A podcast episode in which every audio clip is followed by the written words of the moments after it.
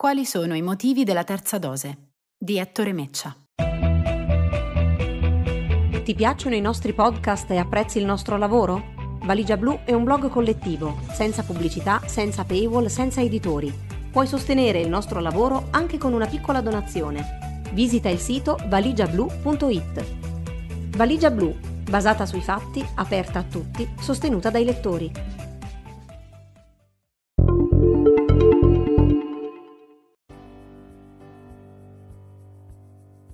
Numeri. Il sesto mese, la quarta ondata, la terza dose. Nel corso della guerra col virus, dopo l'utilità o meno del ricorso ai lockdown, alle mascherine e al Green Pass, si è aperto un nuovo fronte interno, quello della terza dose di vaccino.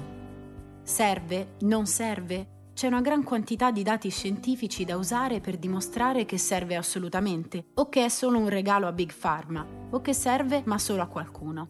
Basta scegliere e c'è una gran quantità di disinformazione che prescinde dai dati scientifici. Da un lato spinge con forza per la terza dose quella parte del mondo politico che vuole vedere il proprio popolo in sicurezza prima di ogni altra cosa, a partire dal presidente americano Biden, che già a settembre aveva promesso una terza dose per tutta la popolazione, fino a scendere agli amministratori locali, o molte autorità sanitarie preoccupate dal progredire di una nuova emergenza sanitaria nei propri rispettivi paesi. Sono quelli che hanno il ruolo scomodo di dover prendere le decisioni giuste in un momento in cui la differenza tra prevedere e tirare a indovinare è sottile, perché le variabili in campo sono tante.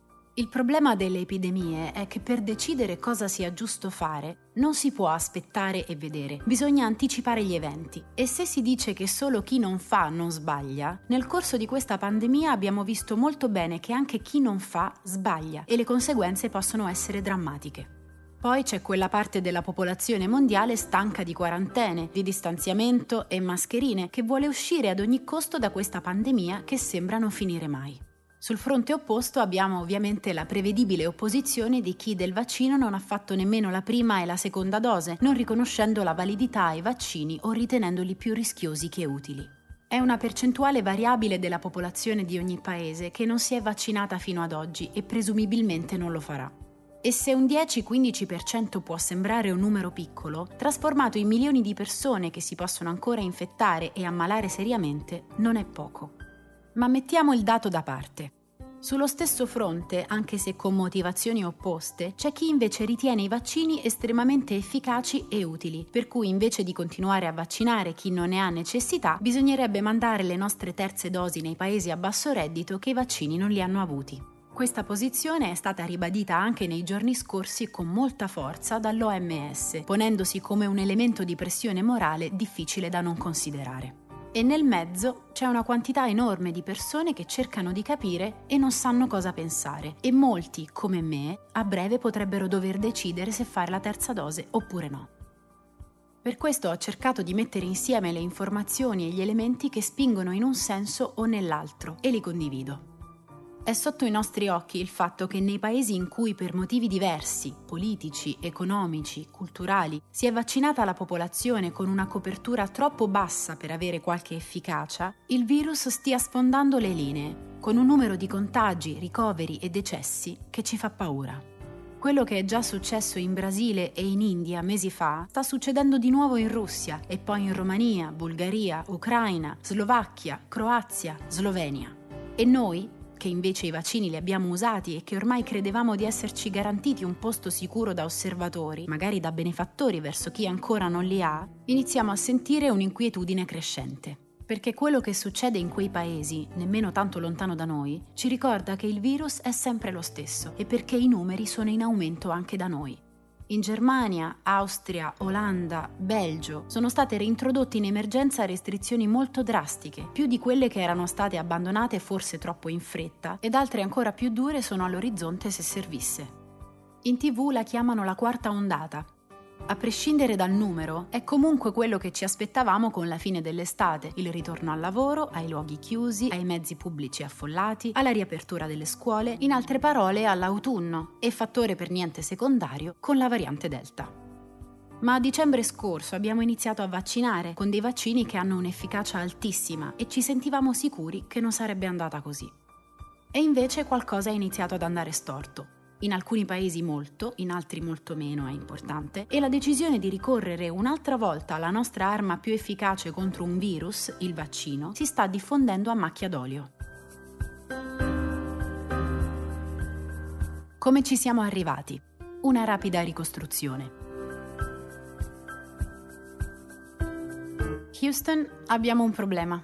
A giugno 2021 si è visto che qualcosa non quadrava nella popolazione israeliana. È importante perché Israele è stato il primo paese ad aver abbattuto il picco dell'inverno 2020-2021 con un programma di vaccinazioni molto precoce ed efficace. Ma all'inizio dell'estate i casi stavano risalendo. Inizialmente si è data la colpa a quarantene non rispettate e al contagio dall'estero. In effetti, quello che è successo in Israele è stata la tempesta perfetta. Sono successe contemporaneamente tre cose. Primo, rassicurate dalla situazione tranquilla, le autorità israeliane hanno riaperto la società ed eliminato le barriere alla circolazione del virus. Ad aprile la BBC scriveva che Israele potrebbe aver raggiunto l'immunità di gregge. Secondo, a fine maggio si diffonde anche in Israele la variante Delta di SARS-CoV-2, emersa in India circa tre mesi prima. Ironicamente, anche per l'India qualcuno aveva appena detto che ormai il paese aveva raggiunto l'immunità di gregge e che vaccinare la popolazione sarebbe stato sbagliato.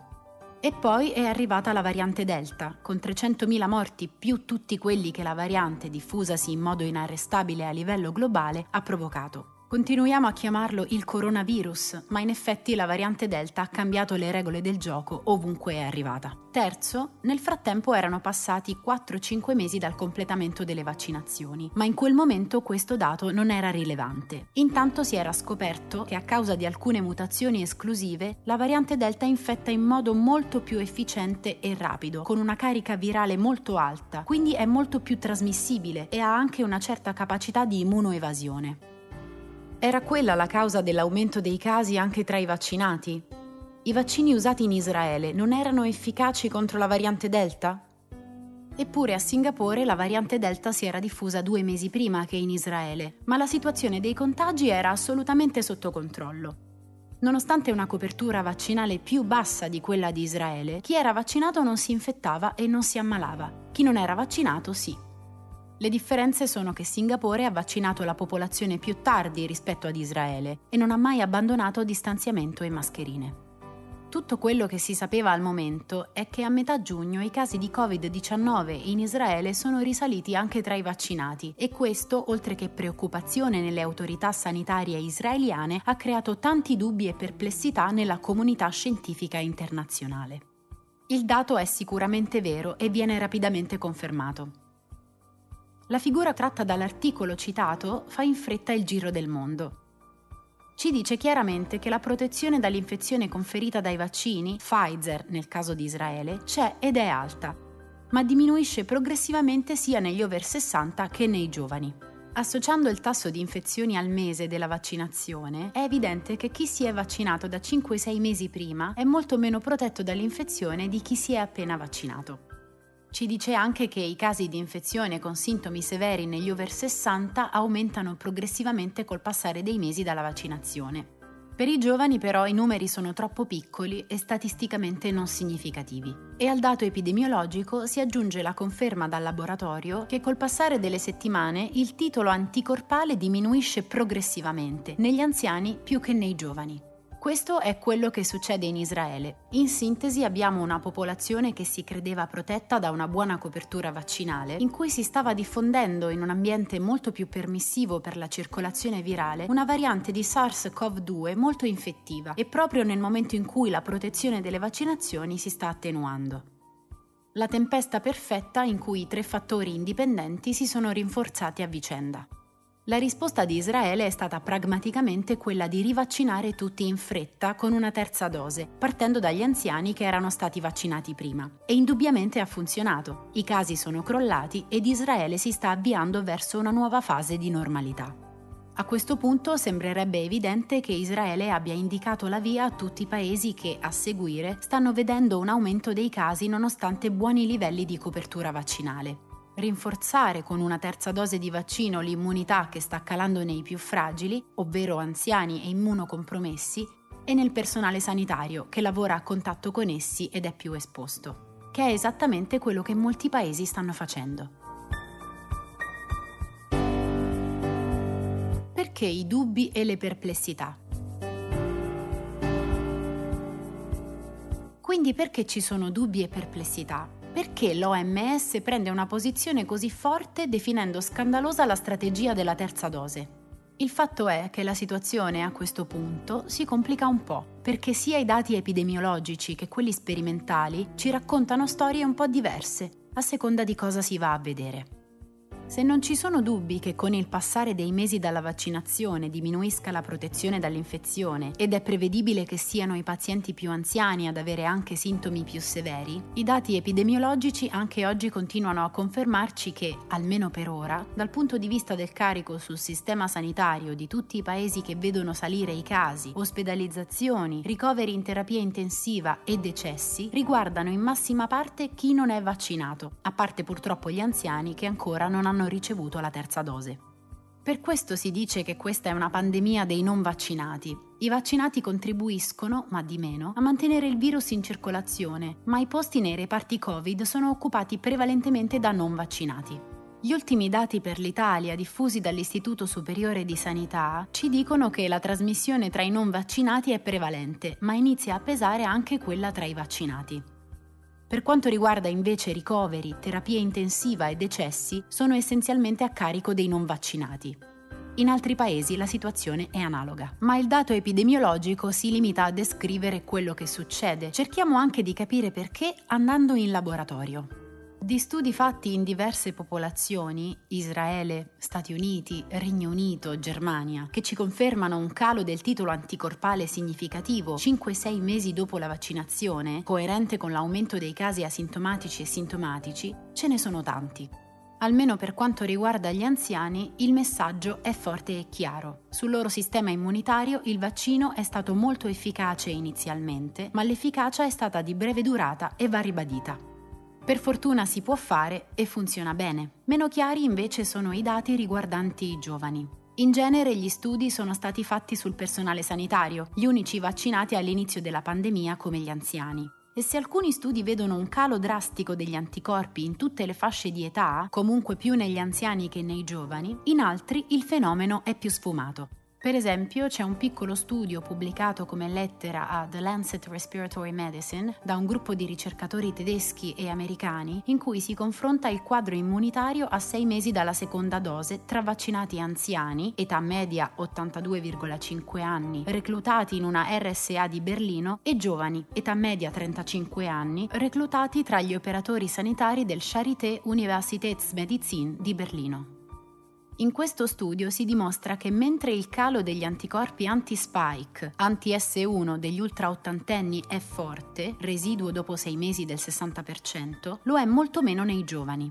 Allo stesso modo è evidente negli anziani il calo negli anticorpi neutralizzanti il virus, misurato come capacità degli anticorpi di legare PNT, uno pseudovirus SARS-CoV-2-like, ma di nuovo il dato è molto meno evidente nei giovani.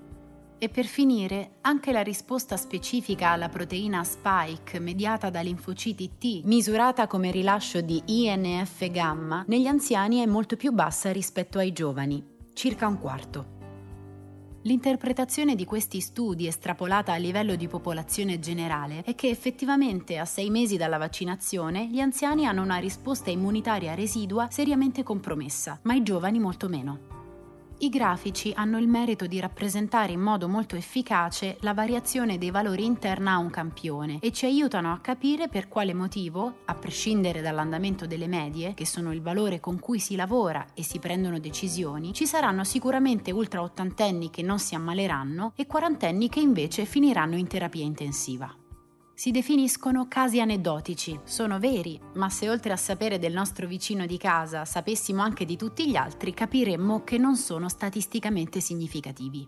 Dati come questi giustificano in pieno la scelta di offrire la terza dose di vaccino alla popolazione anziana o over 60, oltre ovviamente alle persone particolarmente fragili o vulnerabili e agli operatori sanitari. Tuttavia diversi paesi, dopo aver tutelato la popolazione più anziana, anche se la copertura in molti casi lascia ancora molto a desiderare, hanno successivamente esteso l'offerta a fasce di età progressivamente più giovani o a chiunque volesse. Paesi come Italia, Germania, Singapore, pur con numeri di casi molto diversi, hanno fatto la stessa scelta. Eppure altre evidenze di laboratorio ci confermano che dopo sei mesi c'è un calo del titolo anticorpale, ma gli anticorpi ci sono ancora. Ma se guardiamo alla risposta cellulare dopo sei mesi, le plasmacellule B e i linfociti T con memoria indotti dalla vaccinazione sono presenti in modo stabile. Le plasmacellule B, che sono quelle che producono gli anticorpi dopo stimolazione, nei sei mesi successivi alla vaccinazione hanno anche aumentato la variabilità degli anticorpi che producono. Allo stesso modo in cui, accumulando mutazioni casuali nel genoma e selezionando quelle che funzionano di più, un virus modifica la sua struttura, le cellule cellule B, mediante meccanismi molecolari appositi, accumulano mutazioni casuali in alcune regioni specifiche del gene, che le codifica alterando in modo stocastico la struttura e quindi ampliando la capacità di legare l'antigene degli anticorpi che produrranno. In pratica è una guerra a colpi di mutazioni tra il virus e il sistema immunitario.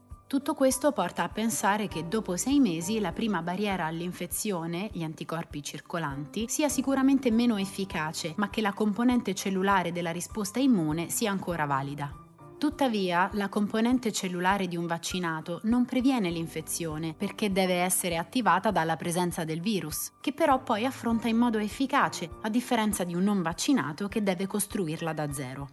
Questo è coerente con l'aumento delle infezioni e dei casi registrati anche nei vaccinati dopo sei mesi, ma con sintomi in genere lievi.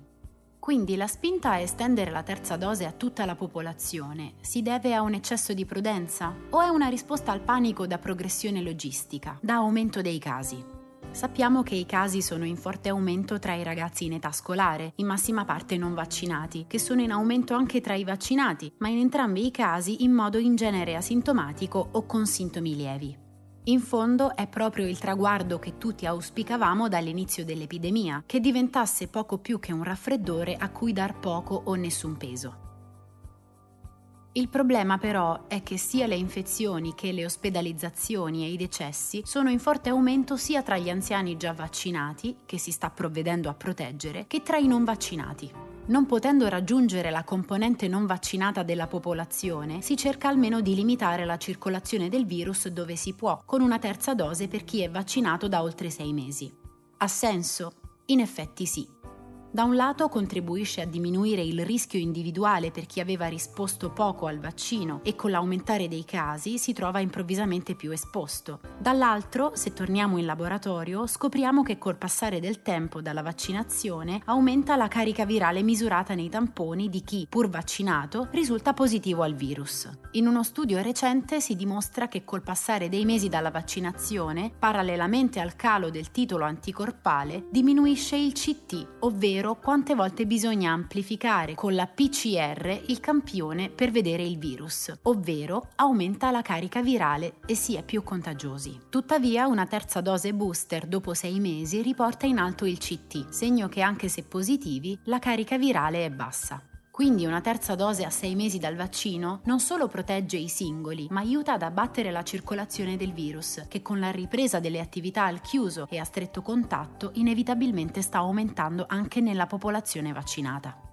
E questo alla fine dovrebbe limitare la ripresa della circolazione virale e tutelare, oltre a chi è vaccinato ma col passare dei mesi è meno protetto, anche i bambini che non saranno vaccinati gli anziani in attesa della terza dose, anche se sarebbe meglio farla direttamente a loro la terza dose, chi non può vaccinarsi e va protetto, e i non vaccinati, che secondo gli ultimi dati dell'Istituto Superiore di Sanità del 23 ottobre, in Italia sono 8,3 milioni dai 12 anni in su. Poi ci sono i bambini sotto i 12 anni. Se sembrano pochi, ricordiamo che la Slovacchia ha 5,5 milioni di abitanti e ha appena introdotto il lockdown per i non vaccinati perché ha le strutture sanitarie al collasso.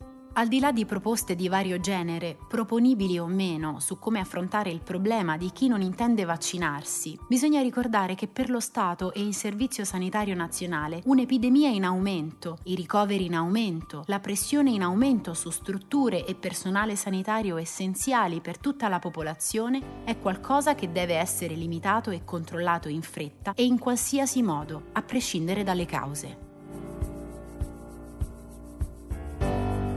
Alcune note conclusive.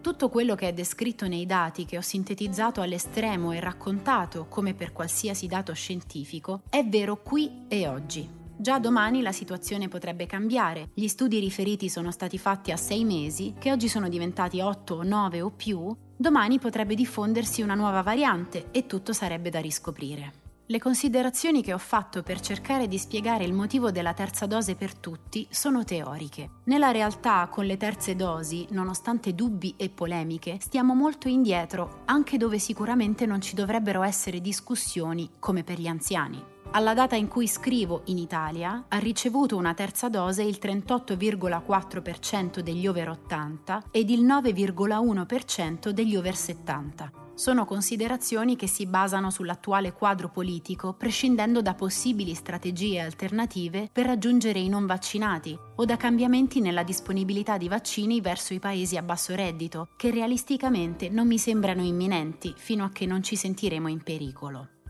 Sembra infatti che si stia facendo sempre più concreta la possibilità di cambiare la definizione di ciclo vaccinale completo, che sarà su tre dosi. Tutto questo rende ancora più complesso capire e gestire uno scenario globale in cui abbiamo paesi a basso reddito che non hanno accesso ai vaccini, paesi come la Russia e come è stata l'India che i vaccini li producono e li hanno ma non li usano, e paesi come gli Stati Uniti che promettono la terza dose di vaccino a tutti ma intanto hanno una copertura con prime e seconde dosi che non arriva al 60%. E forse per loro l'urgenza non sarebbe tanto la terza dose ma la prima.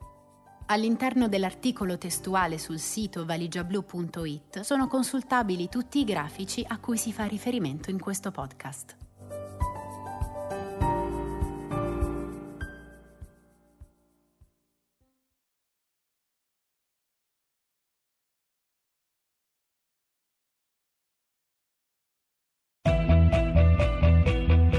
Ti piacciono i nostri podcast e apprezzi il nostro lavoro? Valigia Blu è un blog collettivo, senza pubblicità, senza paywall, senza editori. Puoi sostenere il nostro lavoro anche con una piccola donazione. Visita il sito valigiablu.it. Valigia Blu, basata sui fatti, aperta a tutti, sostenuta dai lettori.